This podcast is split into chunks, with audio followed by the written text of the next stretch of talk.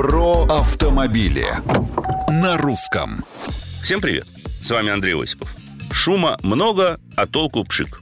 Это я про многолетние попытки реформирования автомобильного образования и полученные результаты. В этом году, по данным ГИБДД, только 12% будущих водителей сдали практический экзамен с первого раза. Это вдвое меньше, чем годом ранее. И такие цифры настораживают. Чему и как, позвольте спросить, учат в современных автошколах, если только 12% граждан способны сдать не столь уж и сложный город? Конечно, по утверждению самих автошкол, причина в новой методике приема практики.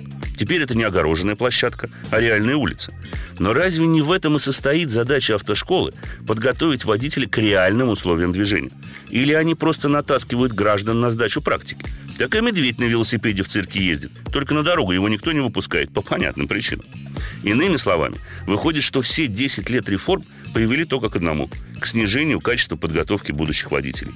И в этой связи у меня лишь одно предложение – прекратить реформировать, а точнее сказать реанимировать то, что по сути уже мертво. А вместо этого построить новое, с нуля, поставив во главу угла именно эффективность и качество подготовки будущих водителей. Комментарии, мнения и предложения приветствуются на страничках Русского радио в социальных сетях. С вами был Осипов. Про автомобили на русском.